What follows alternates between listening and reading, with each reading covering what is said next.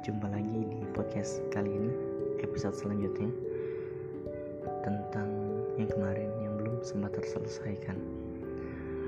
Oke, sopan santun dan akhlak itu berbeda teman-teman.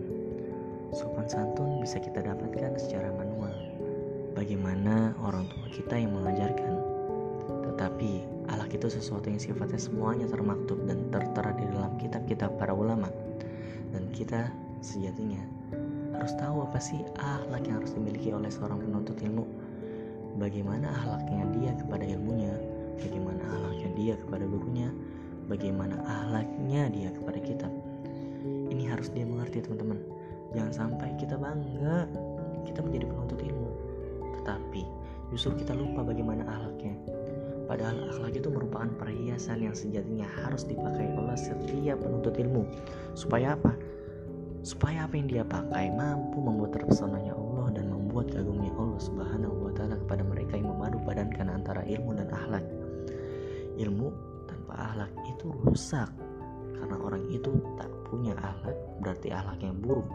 Dan kalau sudah akhlaknya buruk Rasulullah sudah mengingatkan inna suwal khuluq yufsidul amal kama anal khala yufsidul asal.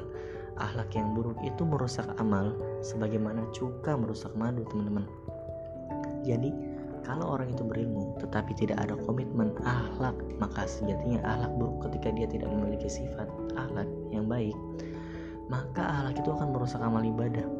Sebagaimana juga merusak madu, sebagaimana sebaliknya punya akhlak doang, tak punya keinginan untuk menambah ilmu. Punya akhlak doang, tak punya keinginan untuk menambah ilmu itu batil, teman-teman. Karena bermodal akhlak semata tidak bisa masuk surga ilmu itu berjodoh dengan akhlak. Dan sesungguhnya perhiasan itu berhiaskan dengan ilmu. Dan kalaulah setiap para penuntut ilmu mengetahui teman-teman bagaimana akhlak yang harus dia miliki ketika dia menuntut ilmu bisa jadi secara tidak langsung kita telah menjadi duta ilmu. Kita telah menjadi duta ilmu. Orang mungkin tidak perlu mendengar. Tapi karena mereka melihat akhlak kita setelah kita berakhlak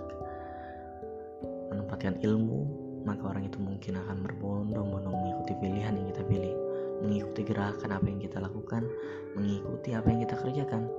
Disebabkan mereka jatuh cinta, teman-teman, kepada apa yang telah kita perlihatkan.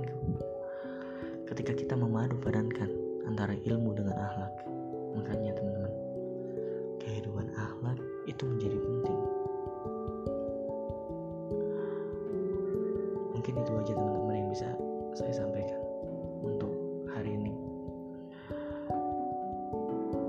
Kasih. Mohon maaf jika ada salah kata teman-teman. Wassalamualaikum